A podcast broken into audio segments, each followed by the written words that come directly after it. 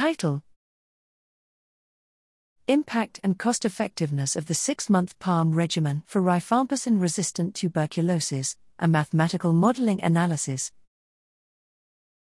Abstract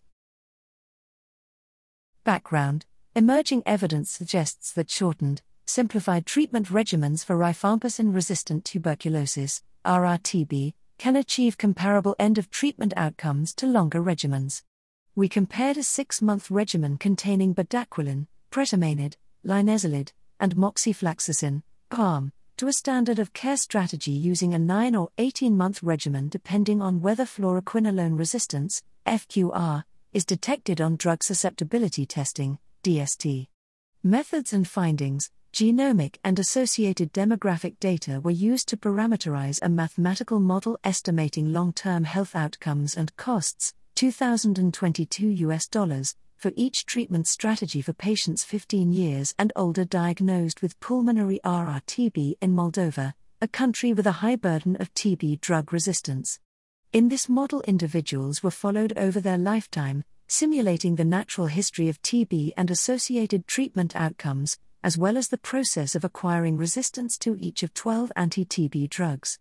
Compared to the standard of care, six months of BPaLM was estimated to reduce lifetime costs by $3,433, 95% uncertainty interval, UI, 1,480, 5,771, per individual, with a small non significant reduction in quality adjusted life expectancy of 0.06 QALYs, 95% UI, minus 0.33, 0.45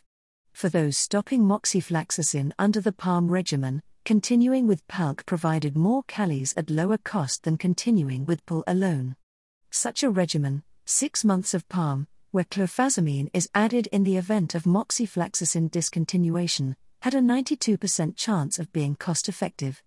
With the exception of pretomanid and delamanid, six months of PALM either reduced or resulted in no significant change in the cumulative incidence of resistance to each drug. Sensitivity analyses showed six months of BPaLM to be cost effective across a broad range of values for the relative effectiveness of the drug regimens and the proportion of the cohort with FQR. Conclusions Compared to the standard of care, the implementation of short course regimens like BPaLM could improve the cost effectiveness of care for individuals diagnosed with RRTB, particularly in settings where current long course regimens are challenging to implement and afford. Further research may be warranted to explore the suitability of six months of BPaLM in specific national settings, including locations where DST capacity is limited.